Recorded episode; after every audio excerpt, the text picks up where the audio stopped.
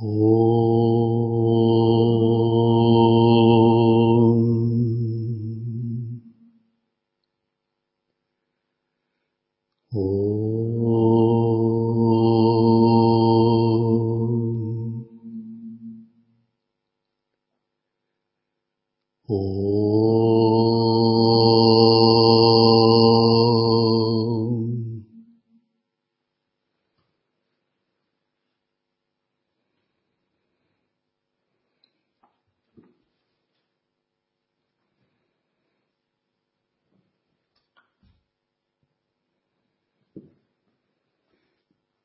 Продолжение комментария тексту Джняна Вахини Шисати Саи Бабы.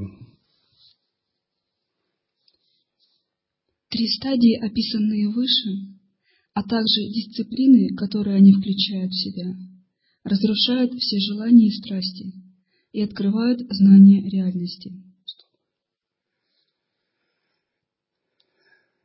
Цель практики нашей – разрушить все желания и страсти не разрушить свою энергию, которая состоит за желаниями и страстями, а разрушить привязанность и отождествление, которое вызвано этой энергией, то есть очистить ее. Мы обусловлены и привязаны к сансаре по причине своих желаний и страстей. И желания и страсти с освобождением несовместимы в том виде, как они существуют сейчас – и надо выбрать, то ли я иду по пути желаний, то ли я иду по пути страстей, то ли я иду по пути освобождения. Но с другой стороны, если мы не сделаем такой выбор, наш ум будет желать освобождения, а наша энергия будет желать майи, сансары. И здесь возникает конфликт. И мы видим, насколько мы сильно привязаны к нашим желаниям, насколько сильно привязаны к разным страстям. В общем, из них и состоим мы, наше тело, наши инстинкты, привычки, тенденции ума. И даже если наш выбор, наш ум сделал выбор идти по пути освобождения, то наше тело очень инертно, наша энергия очень инертна. Подсознательный ум очень инертен. И вы можете 20 лет практиковать, идти по пути освобождения, а ваш подсознательный ум и тело может идти в другую сторону. Если вы не научитесь очищать и не решите этот вопрос, вся духовная жизнь будет конфликтом, она будет борьбой, борьбой, борьбой, даже без надежды на успех потому что вам противостоит очень сильный противник. Это ваша жизненная энергия. Эта жизненная энергия не очищена.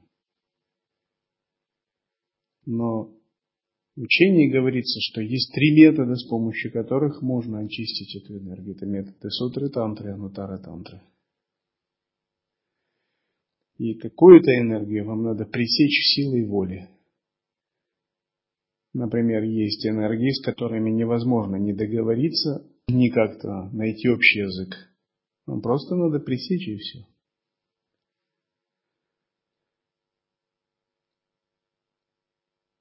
Отсечь выполнить вайрагию, отрешение. Другую энергию можно очистить, и можно ею пользоваться, как энергией кундалини, можно ее сублимировать. Наконец, третий тип энергии.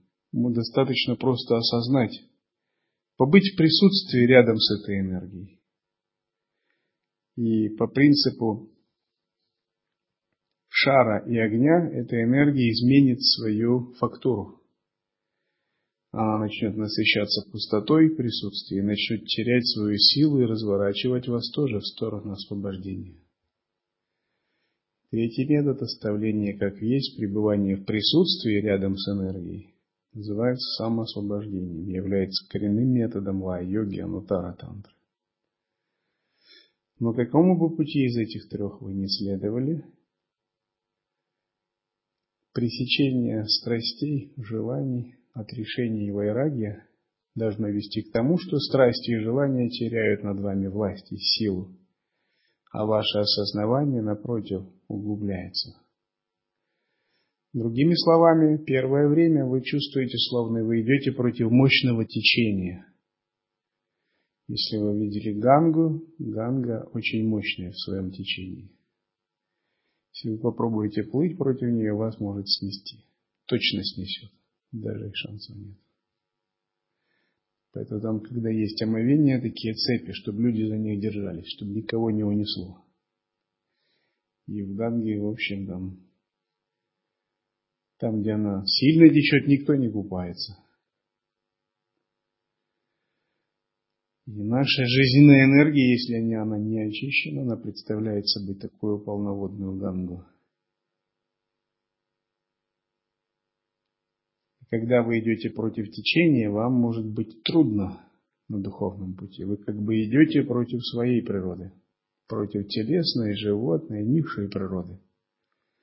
Но вы следуете внутри за божественной природой внутри себя. И когда мы так делаем, что-то нас вспенивается в каналах, в тонком теле, в энергетическом. Происходит такая борьба и возжигание. Вот это такой путь называют тапос –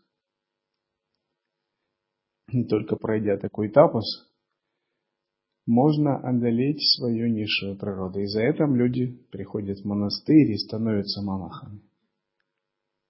Другими словами, приходя в монастырь, мы идем против своей низшей природы, за божественной природой. Мы как бы стараемся ее одолеть, мы не стараемся ее поддерживать. Например, если у вас привязанность есть, вы должны пойти против нее вы должны ее одолеть. Но если вы, находясь в монастыре, идете по пути привязанности, то есть вы идете за ней, вы идете не по пути освобождения, а по пути сансары. Ошибочка практике. Если у вас есть привязанность к шоколадным конфетам, вы должны пойти против нее, а не за. Вы должны победить ее. Ну, к чему угодно, любая привязанность. Это принцип вайраги. И садху это тот, кто получил принцип вайраги. Если у вас есть привязанность к красивым одеждам, к роскоши, к деньгам, вы должны пойти против нее. Если у вас есть привязанность к противоположному полу, вы должны пойти против нее. Напротив, вы должны все делать, чтобы эта привязанность была вами покорена. Вы должны сказать, ах, ум, ты вот так, а я тебе вот так. Ах, ум, ты вот как, ну а я тебе вот так. Вы не должны сдаваться. У вас должен быть свой арсенал инструментов, чтобы вы могли противодействовать. И только тот, кто понимает это, он ведет по-настоящему духовную практику. Кто это не понимает, он еще не начинал духовную практику. Духовная практика означает, вы побеждаете свою низшую природу. Если у вас привязанность к гордости, к эго, вы должны заметить сначала это. И пойти против этой привязанности, сказать, Ах, вот ты как эго хочешь себя возвеличить, так я тебе в грязь опущу. Я тебе покажу. Я тебе научу быть смиренным. Я тебе дам самое великое служение чистить туалеты. Вот. И вы будете радоваться этому. Вы, но если вы не понимаете этот принцип, вы будете соперничать, сравнивать себя с другими, думать, это мне служение дали престижное, непрестижное, у вас будет сансара в голове. А вайраги это значит, вы понимаете все уловки своего ума, все игрушки, за которые ваш ум цепляется. И вы не идете на поводу, а помня принцип вайраги, напротив, активно противодействуете ему, побеждаете, вы воспитываете себя как йогин. И тот садху, который воспитывает, получает вайрагию. Это плод. Это великий плод. Вайрагия – это цене всех богатств мира и всей власти мира, даже подобной царской, если садху умеет это делать. Тут по-настоящему становится пустым и обретает божественное благословение и божественную милость. Когда он обрел как служение, он может все что угодно использовать, делать, но теперь это его уже не коснется, потому что эго, фундамент все это, он как бы сгорел в таком тапосе. Ум становится полностью святым и пропитанным истиной. Это называется асам-шакти или стадия непривязанности, отсутствие контактов. Иными словами, все связи с внешним миром и даже с прошлым человека стираются. И когда вы получаете такую вайрагью, внутри вас зарождается способность распознавать недвойственность, недвойственность без всяких примесей. Больше ее не окрашивает ничто. Вам ничто не мешает любить Бога. Ничто не мешает быть осознавании, в самадхи, в созерцании. Все психические каналы, энергетические веревки, которые привязывали вас к тысячам вещей в миру, друзьям, родственникам, вкусному, сладкому, соленому, к интересному, развлекательному, противоположному полу, к мыслям и концепциям. Тысячи психических каналов через кармы индри, джняны индри, которые привязывали, они как бы обрубаются, рассеиваются. Они сжигаются в огне тапасии. И вы становитесь целостными. Ваша аура становится целостной. У вас нет утечек. Нет таких как бы каналов, по которым ваша жизненная энергия вытекает. И садху это тот, кто постоянно анализирует себя, а вытекает ли моя жизненная энергия через привязанности, через захваченности. Потому что все в этом мире есть захваченность. В общем, получаем мы тело в этом мире благодаря захваченности, благодаря привязанности. Кто-то родился из-за гордости, и он получает здесь опыт преодоления гордости. Кто-то родился из-за сексуальной привязанности. Он получает здесь отмывку этой кармы. Кто-то родился из-за жадности, из-за имущества, денег, богатства. Кто-то родился э, просто из-за каких-то форм невежества, которые побудили его войти сюда. И жизненная миссия каждой души в этом мире – это преодолеть ту причину, из-за которой он здесь родился.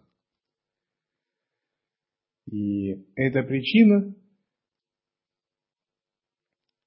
она в себе содержит как семя всю прарабдха кармы. В соответствии с этим человек получает ту или иную конфигурацию тела и энергии в виде знака, астрологического знака по гороскопу. То есть считается божества, деваты, запоминают все мысли, поступки человека в прошлой жизни. И при формировании тела новой жизни планетарные божества так выстраивают ему конфигурации праны, тонких тел, физического тела, чтобы в этой жизни он мог все, что он думал, чему был привязан, в этой жизни пережить и переработать. Вот так происходит развитие нашей кармы. Но когда у вас зарождена вайрагия, вы можете опираться на принцип осознавания, ваша энергия высвобождается. Ничто больше ее не привязывает. Она может наполнять центральный канал и не беспокоить ваше сознание.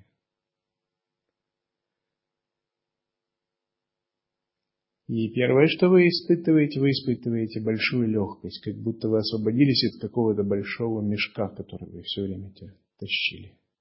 Вам ничто не мешает быть садху. Раньше вы думали, что это нечто такое важное и тяжелое, и что вы не, не можете быть садху по такой причине. Но теперь вам ничто не мешает быть садху.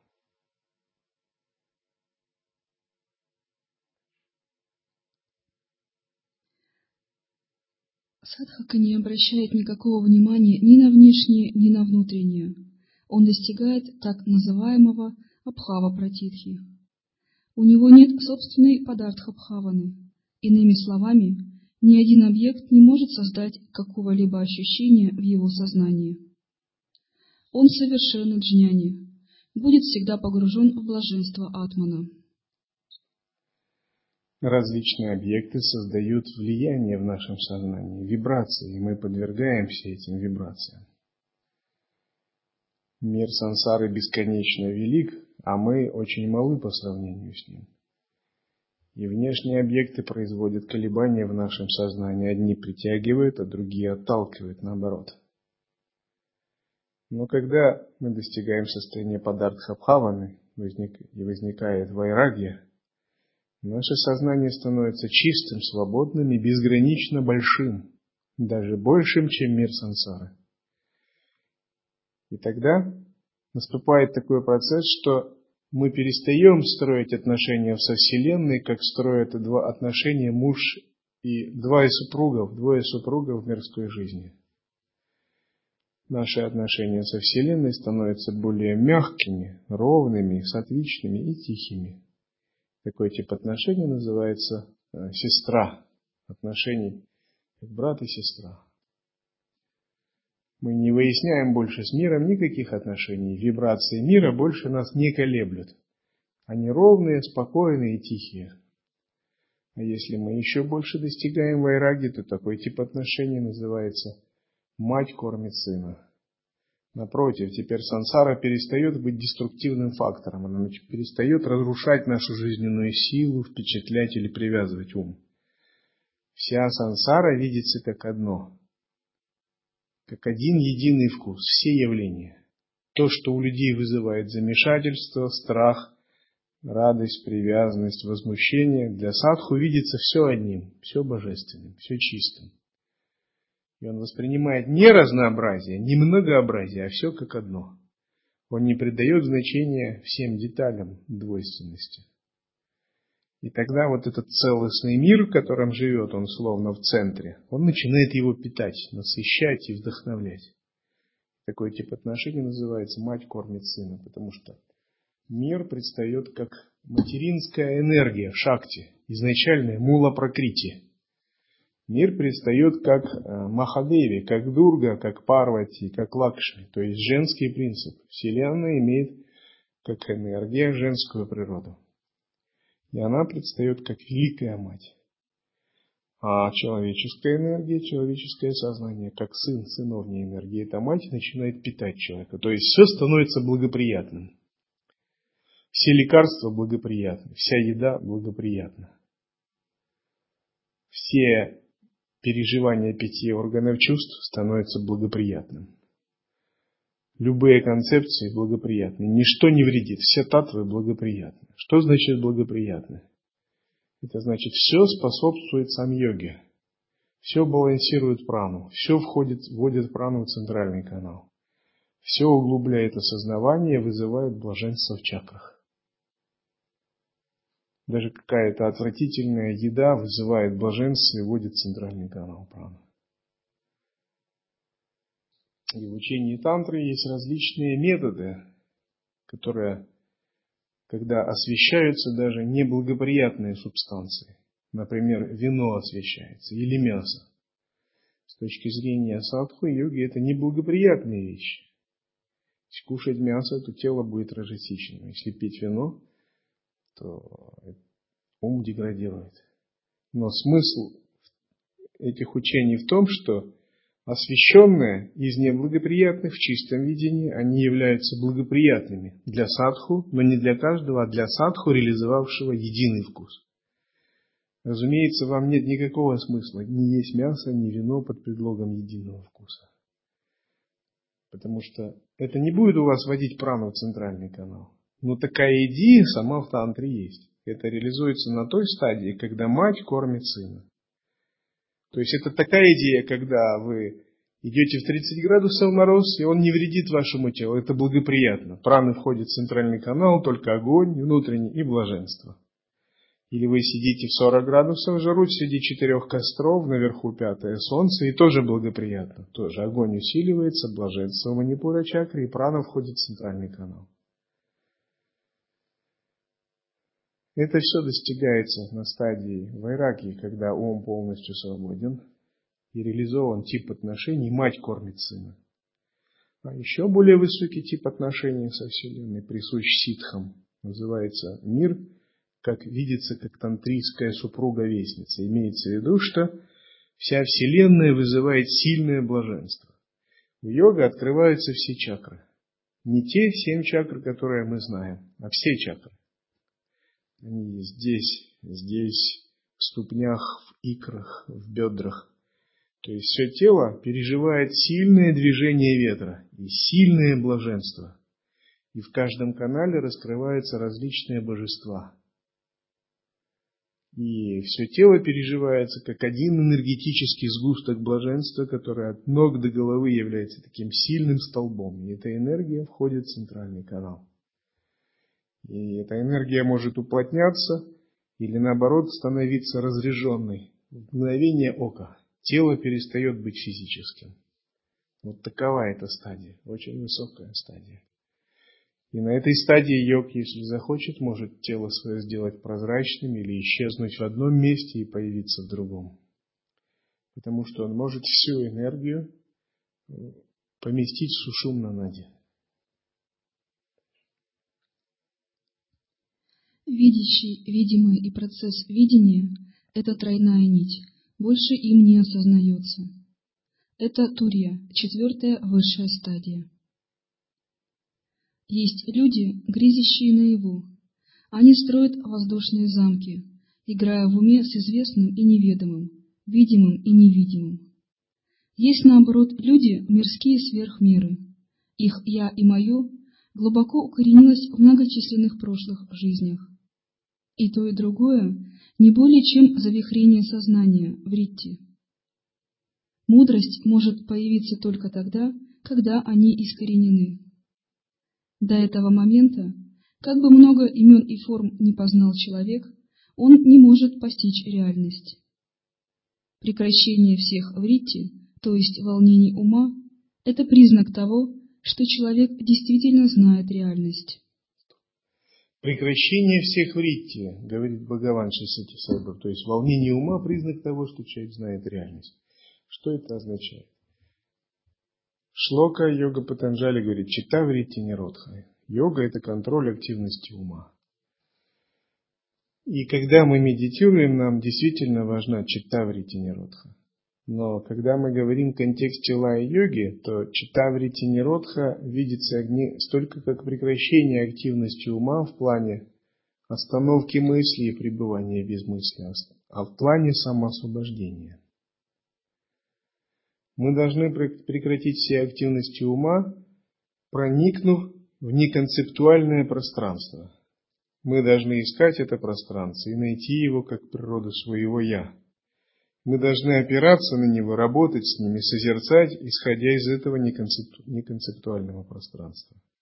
И когда человек его нашел, то говорят, что такой человек реализовал принцип передачи. То есть он достиг стадии передачи по 16 кала. Это не значит, что он стал святым или просветленным. По крайней мере, он нащупал неконцептуальное пространство и знает, с чем ему работать и что ему можно углублять. Найти неконцептуальное пространство означает по-настоящему начать практику созерцательного присутствия. Перестать блуждать в потьмах – это как человек блуждал в потьмах, у него появился фонарик. И он уже может найти тропинку и идти по лесу с фонариком по тропинке. Обрести неконцептуальное пространство, неконцептуальную осознанность это не означает прекратить все волнения ума и всю жизнь быть вне ума в безмыслии. Это означает другое. Это означает, что мы все время пребываем за пределами мыслей. По-английски beyond the mind. То есть мы пребываем в неконцептуальной осознанности. Но на фоне этой неконцептуальной осознанности мысли могут появляться, но теперь они имеют другой статус – они имеют не такой статус, как ранее это было, когда мы не нашли пространство неконцептуальной осознанности. Теперь мысли подобны волнам. Они появляются и исчезают. Сами, говорят они, самоосвобождаются. За счет чего? За счет нашего внимательного пребывания в неконцептуальной осознанности. Теперь мысли перестают быть резьбой по камню. Теперь мысли уподобляются снежинкам, которые падают в океан и тают. Существует три стадии самоосвобождения. И если сдаете экзамены по учению, вы должны знать. Теперь нет никакого цепляния за концепции. Сами концепции основаны на чем-то более глубоком, неконцептуальном. И ваше пребывание в неконцептуальном обесценивает все мысленные конструкции, теории, доктрины и построения. Они вами используются, но только как инструмент. Они не отвергаются, Иногда они полезны, но у них совершенно другой статус. Они перестают давать вам карму, перестают быть резьбой по камню. И кто овладел этим секретом неконцептуальной осознанности, которая освобождает мысли, это стадия передачи. Значит, он может двигаться дальше по пути естественного состояния. Он немножко научился любить Бога. По крайней мере, он немножко уловил, куда дует ветер. Посмотрите на облака, плывущие по небу, и вы увидите, что у них нет длительных и тесных взаимоотношений с небом. Они скрывают его всего лишь на несколько минут. Такие же взаимоотношения существуют и между вашим телом и вами, то есть вами, чья суть – параматман. Тело – всего лишь приходящая стадия, скрывающая и затмевающая истину. Как могут состояние тела, бодрствование, сновидение, глубокий сон влиять каким бы то ни было образом на вечное сознание, параматман? Взгляните на свою тень. Разве вы не согласитесь, что тень – это не то же самое, что ваше тело? Разве ее длина, четкость и движение как-то влияют на него? Поймите, что такие же взаимоотношения существуют между телом и вами. Если вы воспринимаете этот мешок с плотью и костями как себя, подумайте, что происходит с ним и как долго еще вы сможете называть его своим. Размышление над этим есть начало джняны. Эта бренная оболочка, составленная из земли, огня, воды, ветра и эфира, распадается на эти элементы, как распадаются все составленные из отдельных компонентов вещи. Только невежда принимает это за реальное, только несведущий будет придавать этому ценность как чему-то неизменному и вечному. Существовало ли это тело до рождения? Продолжит ли оно свое существование после смерти? Нет. Оно появляется и исчезает, существуя только в промежутке между этими двумя событиями. Поэтому оно не имеет абсолютной ценности. К нему следует относиться так же, как мы относимся к облаку или тени. На самом деле, этот физический мир подобен дереву манго, возникшему по мановению волшебной палочки. Этот мир – произведение ловкача по имени Ум. Точно так же, как глина принимает форму кувшина, чашки или тарелки, а через некоторое время снова становится глиной, бесформенной глиной, так и все это – бесформенная сачидананда ниракара, не имеющая формы бесконечность, на некоторое время предстающая как имеющая форму акара из-за заблуждения и невежества ума. Все это бесход, бесформенная сачитананда ниракара, то есть брахман, не обладающий качествами, чья сущность сачитананда. Но как это можно понять? Как это можно реально увидеть, если мы видим имена и формы? Для этого надо оторвать свой ум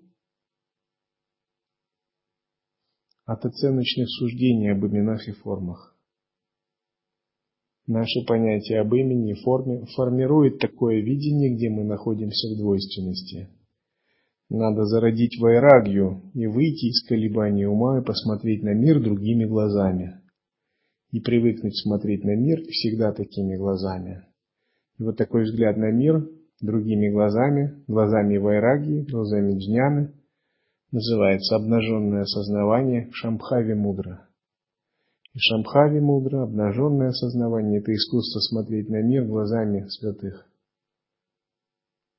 Когда вы умеете так смотреть на мир, имена и формы больше не задевают вас. И вы все время созерцаете только единую бесформенную реальность, и с ней устанавливаете отношения.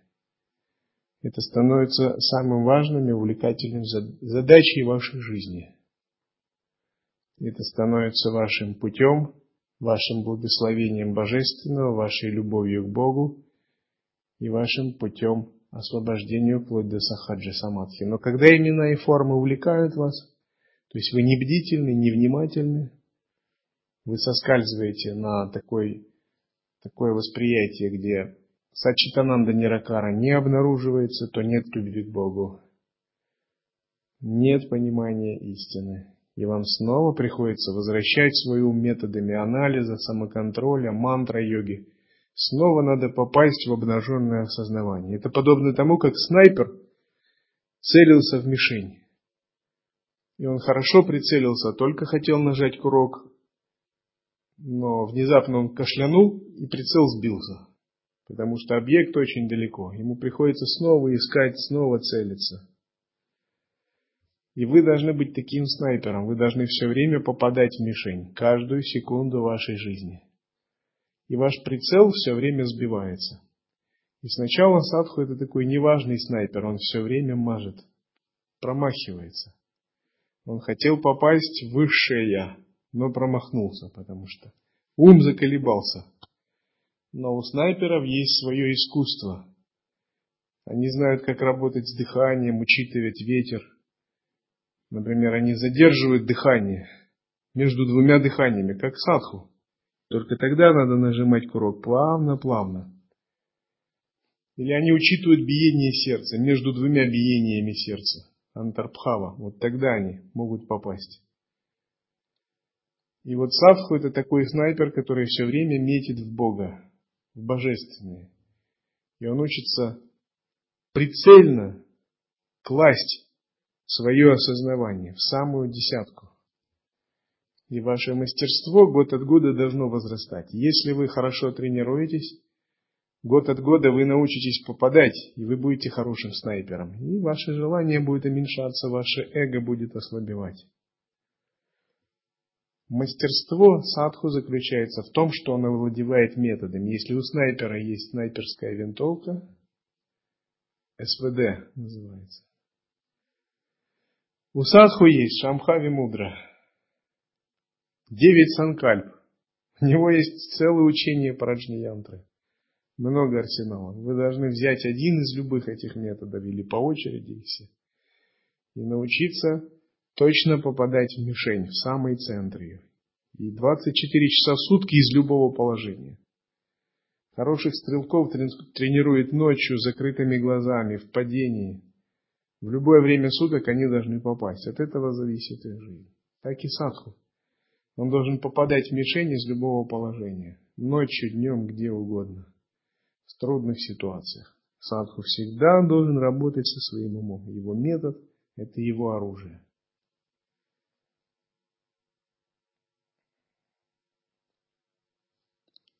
Некоторые вещи полезны, некоторые бесполезны, только в зависимости от их имени и формы. Все формы Он, все есть Он. Вы – это тоже Он, который выше и вне прошлого, настоящего и будущего. Вы не это тело, связанное со временем и пойманное в сети того, что было, есть или будет. Всегда придерживайтесь такой позиции – Постоянно держите в уме мысль, что ваша суть – пара брахман. Так вы дорастете до джняни.